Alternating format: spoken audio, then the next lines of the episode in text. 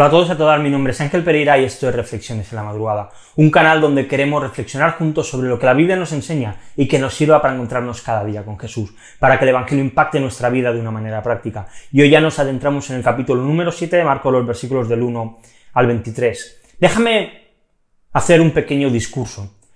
Hoy tengo un sueño. Sueño que algún día los valles serán cumbres, y las colinas y las montañas serán llanos. Los sitios más escarpados, más nivelados y torcidos serán enderezados, y la gloria de Dios será revelada, y se, unirá todo el género humano. Esta es nuestra esperanza, esta es la fe con la cual regreso al sur. Con esta fe podemos esculpir de la montaña, de la esperanza, una piedra de esperanza. Con esta fe podemos transformar el sonido discordante de nuestra nación en una hermosa sinfonía de fraternidad. Con esta fe podremos trabajar juntos, rezar juntos, luchar juntos, ir a la cárcel juntos, defender la libertad juntos, sabiendo que algún día seremos libres. Ese será el día cuando todos los hijos de Dios podrán cantar el himno con un nuevo significado. Mi país es tuyo, dulce tierra de libertad, a ti te canto, tierra de libertad donde mis antecesores murieron, tierra de orgullo de los peregrinos, de cada costado de la montaña que repique la libertad. Y si Estados Unidos ha de ser grande, esto tendrá que hacerse realidad. Estas palabras no son mías, son de Martin Luther King en su discurso que hizo en favor de la libertad. Y este discurso acabaría consiguiendo el fin de la esclavitud del pueblo negro en Estados Unidos. Acabaría consiguiendo la libertad. La lucha contra la esclavitud ha sido una lucha librada durante toda la historia de la humanidad. Y en Estados Unidos llegó al su fin gracias a este hombre, a este Martin Luther King y a este discurso que hizo. Y es que desde siempre, y esto también es algo que ocurría en los tiempos de Jesús, los religiosos le encantaban esclavizar a las personas con leyes y con normas. Y ante esto Jesús, en nuestro texto, le, le reprende con dureza, versículos 6 y 7. Dice, Jesús le respondió, Bien profetizó Isaías de ustedes, hipócritas, como está escrito, este pueblo de labios me honra, pero su corazón está muy lejos de mí.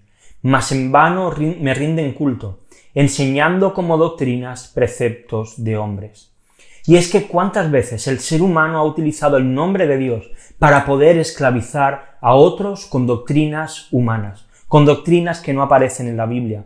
Aún hoy en día, Muchas iglesias evangélicas, muchas iglesias protestantes siguen estando bajo el yugo de la esclavitud de la ley. Se llenan la boca con la gracia, hablan de la gracia de Dios, hablan de tal y de cual, pero siguen añadiendo leyes, normas humanas para hablar de salvación.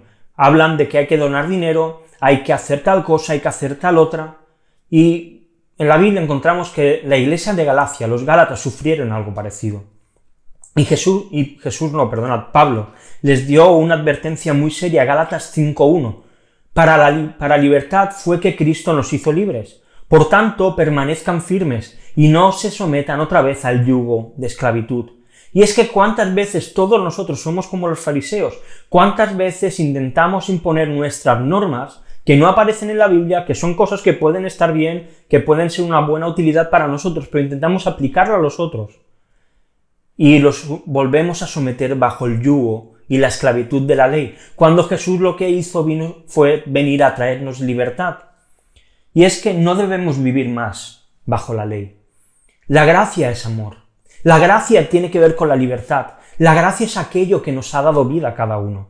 El problema es que tantas veces preferimos vivir bajo la ley, que tantas veces nos gusta saber qué es lo que puedo hacer, qué es lo que no, y en lugar de disfrutar de la libertad que Dios nos ha otorgado, de la libertad que Jesús consiguió en la cruz, nos encanta que la gente haga lo que nosotros queremos que hagan, tener el control sobre la vida de las personas. Y nos aterra muchas veces la libertad.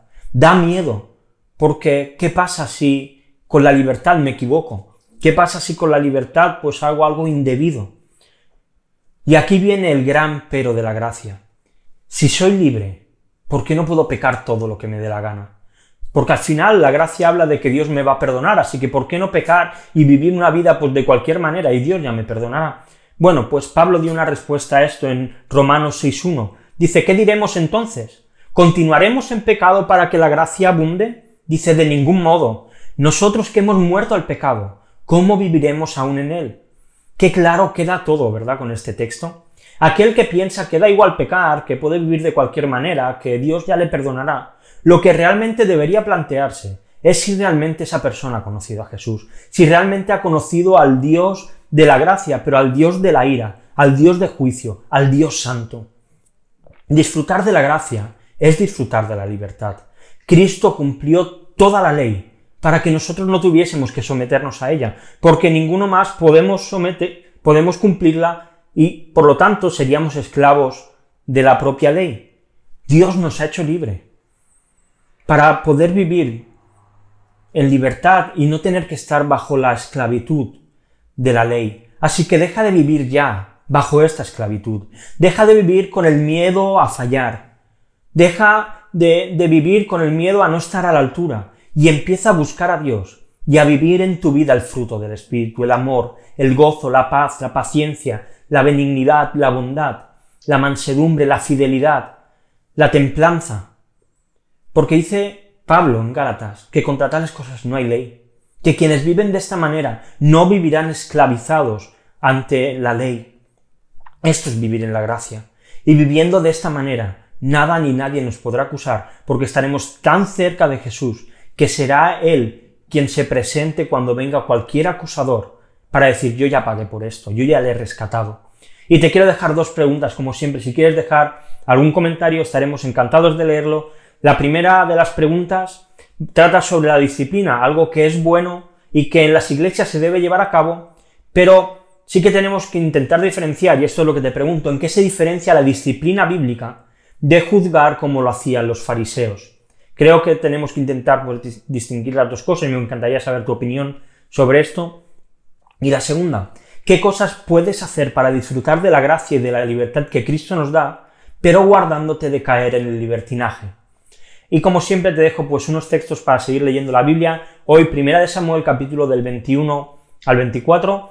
Y nada más, si te ha gustado el vídeo, pues si lo estás viendo en YouTube, te invito a que le des a like, que te suscribas al canal, que le des a la campanita para que te lleguen notificaciones. Si lo estás viendo en Instagram o en Facebook, pues lo mismo, dale a like, compártelo para que otros puedan verlo.